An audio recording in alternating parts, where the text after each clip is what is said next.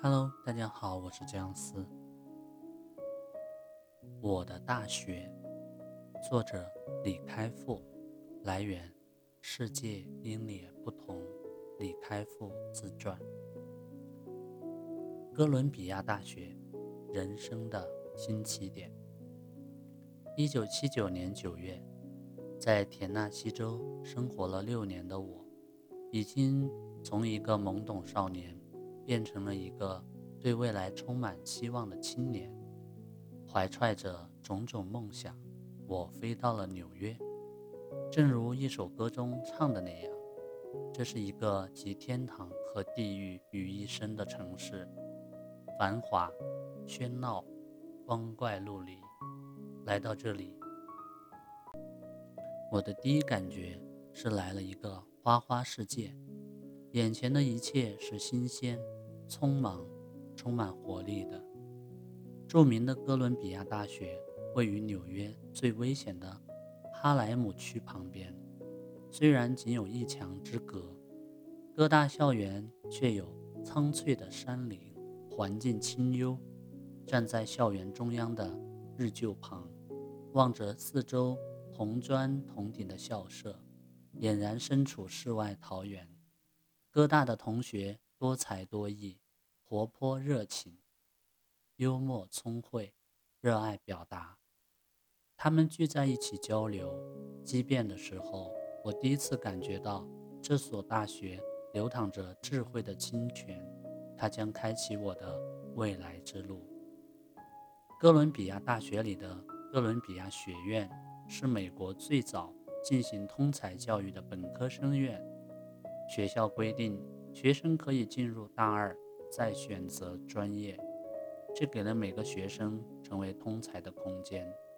第一年，我从必修的人文课程中收获了让人一生受益的知识。传授这些人文知识的一般都是大师级的教授，他们用开放的思维指导学生，强调学生批判性思考的能力。老师上课主要就是鼓励学生互相辩论，或是跟老师辩论。所有考试都是写论文，而不是考背功。我一直认为，美国的大学教育最重要的一点就是培养学生独立思考的能力。美国教育家斯金纳说：“我们将学过的东西忘得一干二净，最后剩下的东西就是教育的本质了。”他所说的正是自修之道，也是独立思考的能力。大一的时候，我大部分时间都在学美术、历史、音乐、哲学等专业的课程，接触了很多东西。我觉得这是找到自己兴趣的机会。直到今天，我还记得哲学系的一个老教授说的话：“知道什么是制造不同吗？”想象有两个世界，一个世界中有你，一个世界中没有你。这两者的不同最大，最大化你的影响力，这就是你一生的意义。这句话可以说影响了我的一生。那之后，凡是我要做重要的决定，我都会想起这句让世界不同的话，从而让我的内心。在做出选择的时候更加的坚定。一般来说，除了音乐专业的院校，美国的综合性大学是不将音乐纳入必修课的。各大却专门设立了音乐欣赏这门必修课。此前，我从未系统的了解西方的古典音乐，但从上大学开始，西方古典音乐就像是磁石一样吸引了我的心。正是从那个时候开始，我狂热地爱上了柴可夫斯基的钢琴协奏曲。在哥大的日子，音乐老师鼓励我们深入了解每一个作曲家的心灵故事，鼓励我们走出课堂，去城市寻找现场音乐。我们经常去林肯中心小音乐厅听音乐，也经常买便宜的学生票，大概二十美元。坐在卡内基音乐厅最便宜的位置听音乐会，实在没钱的时候，我们就站在学校的礼堂外面听学校交响乐队演奏。哥大的音乐课程使我培养了一种滋养心灵的习惯，从此之后，对音乐的爱就一直伴随着我。无论是工作中愁云惨雾的日子，还是商业竞争中剑拔弩张的时刻，音乐都成为我舒缓心灵的一剂良方。大学生活，贫穷而快乐的日子。大学报到的第一天，我刚走进自己的宿舍，就看到一个棕发碧眼的男孩冲我微笑：“嗨，我叫拉斯，把东西放在这里吧。”这就是我的室友拉斯，我们一起住了整整两年半。拉斯是波兰裔美国人，他身高一米七八，骨骼宽大，他成了我在大学期间唯一的知心朋友。我们大多数时候很快乐，在昏天黑地胡说八道中度过。我们也搞一些恶作剧。一个讨厌的室友总是爱财如命，自以为是。我和拉斯趁他睡觉的时候，把踢我的小纸条偷偷地贴在了他的屁股后面。白天他总是不明就里的挨踢，一脸的莫名其妙。他视财如命，趁他不在。我和拉斯把它放在床头的零钱摊了整个屋子，然后用强力胶贴在桌上和整个地面上。他回来以后，总是大呼小叫的去捡钱，结果才发现那些硬币紧紧地贴在地上。他只好用刀子一枚一枚地把钱撬起来。我和拉斯躲在暗处，呲呲地憋着不发出声音。以防笑得太大声被他发现。拉斯很直率，很幽默，又爱搞恶作剧。我经常嘲笑他笨得要死，编程的速度比老牛拉车还要慢。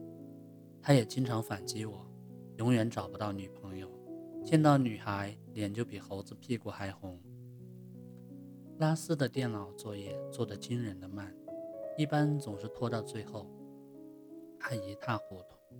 然后不得不找我帮忙，我已经习惯了做他编程作业的枪手。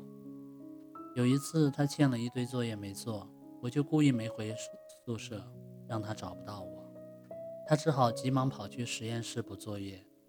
当他用自己的账号登录时，电脑发出警告：今晚十一点，所有的机器将例行维修，无法登录。这意味着这家伙必须用短短的三小时。赶完所有的作业，对动作慢吞吞的拉斯来讲，这已经是一个极大的心理挑战。可当他写好程序，开始编译的时候，电脑再次跳出对话框：“磁盘障碍，档案已经遗失。”拉斯惊慌失措，赶紧重新做了一次，不幸再次发生，电脑报警：“系统障碍，所有文档全部遗失，请打开某某文档。”他也打开这个文档，就看到我的留言：“傻瓜，你上当了！这些障碍信息都是我骗你的。你的功课已经帮你做好了，就在你的抽屉里面。回来吧，开复。”哥大的学费加生活费大约一年一万美元，这在一九七九年对于一般的美国家庭来说，都不是一个小数目。学校一年给我两千五百美元的助学金。父亲给我两千五百美元，贷款两千美元，剩下的三千美元都要靠自己打工来赚。刚开始的时候，我去做家教，后来在学校的电脑中心打工。而拉斯的情况跟我类似，他的父亲从波兰移民到美国，在美国的监狱当狱卒，收入一般。母亲是家庭妇女，因此他在学校食堂。找了份厨师助理的工作。那时候，他经常从食堂带剩下的面包和热狗回来，我们也经常能大吃一顿。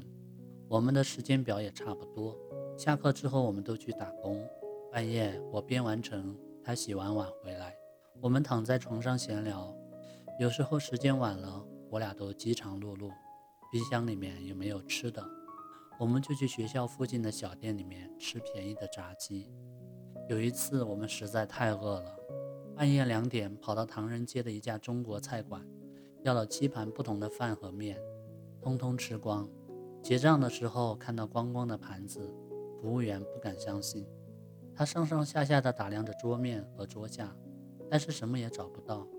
难道你们真的把这些都吃光了？服务员问。我们点点头。天哪！你们要不要叫救护车？服务员惊呼。有一年，我和拉斯都没有钱买机票回家过圣诞节，就留在学校里面寻找打工机会。有一天，他从学校食堂搬回来二十五公斤奶油芝士，打算自己做蛋糕。我们计划做二十个蛋糕，天天当饭吃，省出假期的饭钱。二十五公斤的芝士根本没办法用普通的搅拌器来搅，我们只好倒进一个大桶里面，每人拿了一个棍子，使劲的搅。做好了，我们开始每天吃同样的奶酪蛋糕，吃到最后已经看都不想看那个蛋糕了，提也不想提起蛋糕这两个字的地步。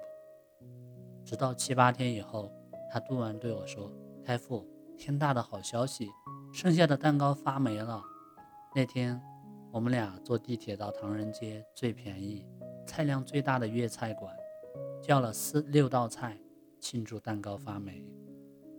做蛋糕这个词后来成了只有我们能听懂的暗语。有意思的是，拉斯喜欢做蛋糕的习惯保留了下来。每年圣诞节，他都要寄给我一个他亲手做的蛋糕，每次都加上糖和朗姆。但是圣诞节的时候，他从德国寄出，等我收到的时候，基本上已经到春节了。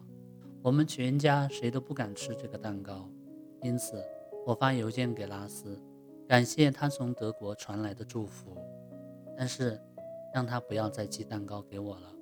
可拉斯回信说：“这是我的一份心意，我一定要寄。”两千年，我从微软亚洲研究院。要回微软在西雅图的总部工作。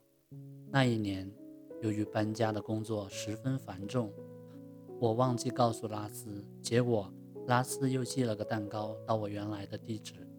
结果，邮政系统查无此人，又把蛋糕退回到拉斯的家里。拉斯接到蛋糕十分惊讶，他发了封邮件给我说：“你知道吗？”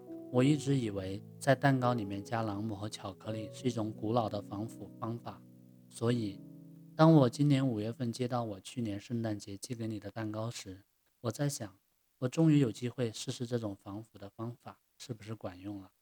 现在我很高兴地告诉你，开复，我把那个蛋糕吃了，而且更大的消息是我还活着。我对着电脑一阵狂笑。年轻时一起经历的青春岁月是那样的快乐和美好。人们离开大学，有着各自生活的轨迹。但是回首很多事情的时候，现今一切的快乐似乎都无法取代当时那种单纯的快乐，因为我们当时是那么的年轻、无畏、美好。